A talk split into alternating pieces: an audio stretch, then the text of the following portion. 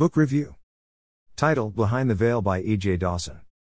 Genre Horror, Historical Fiction. Synopsis Can she keep the secrets of her past to rescue a girl tormented by a ghost? In 1920s Los Angeles, Letitia Hawking reads The Veil Between Life and Death.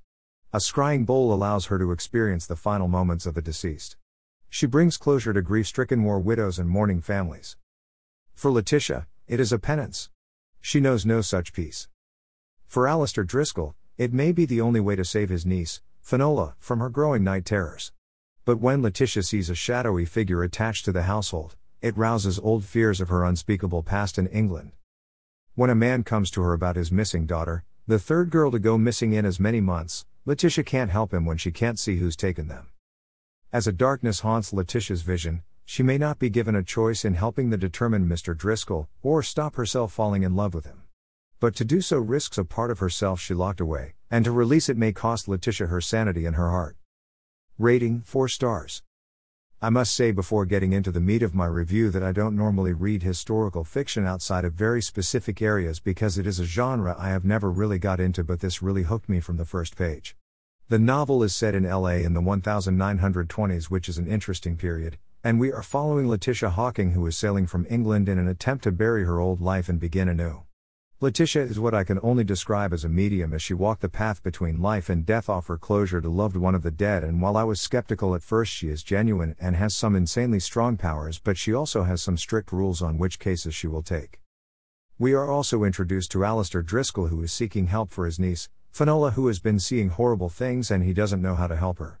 When they first meet, Letitia is annoyed by Alistair's rude manner and terrified by the shadows following him, and she doesn't want any part of what he is involved in, but she decides to help Finola because she believes the girl shouldn't be tormented the way she is and feels some responsibility to help if she can. This really made me love Letitia as a character as she has firm morale values and beliefs but bends these in order to help a young girl in distress because she has the ability to help. As things move forward in the novel, Letitia finds herself in the middle of a criminal case for helping a grieving father, and Driscoll comes to her aid this time. But Letitia is struggling with the growing attraction between them, and she is becoming increasing torn over what she should do. This really highlights Letitia's struggle between her heart and her head, as both have consequences for her.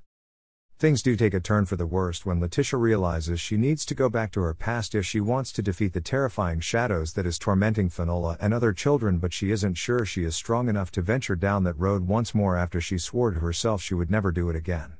This poses a lot of questions to the reader about whether Letitia will succumb like she did last time and what price Letitia will have to pay for what she is about to do.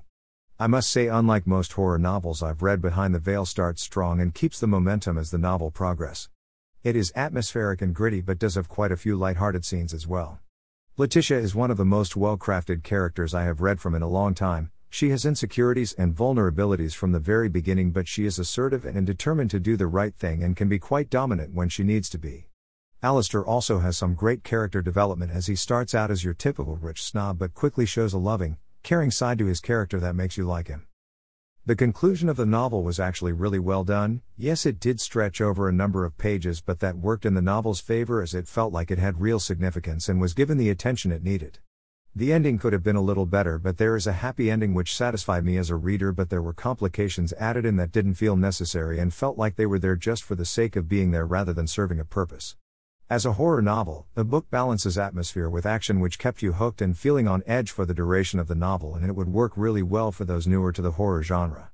The fact the author also opted not to use explicit gore also works well for newer readers in the horror genre, but not for me personally, as I really enjoy horror novels that don't shy away from the gore or darker elements of the novel. Overall, Behind the Veil was engaging and maintained a steady pace throughout the novel with a great plot and some outstanding characters. However, that being said, it doesn't bring anything new or unique to the genre, and for seasoned readers like myself, it may even feel a little flat in places due to the lack of gore despite the great atmosphere.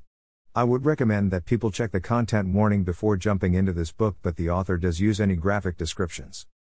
About the author Beginning a writing journey with an epic 21 book series, EJ started her author career in 2014 and has taken on the ups and downs of self publishing with her fantasy series The Last Prophecy since 2016.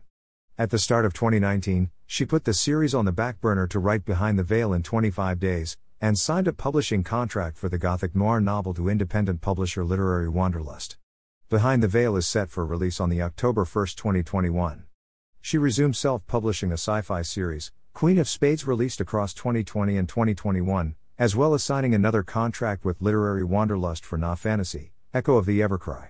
Believing in more than one path to a career in publishing, EJ pursues self publishing alongside querying traditional publishers with multiple manuscripts. Buy it here. Paperback slash hardcover, Amazon.co.uk, Amazon.com. Kindle edition, Amazon.co.uk, Amazon.com.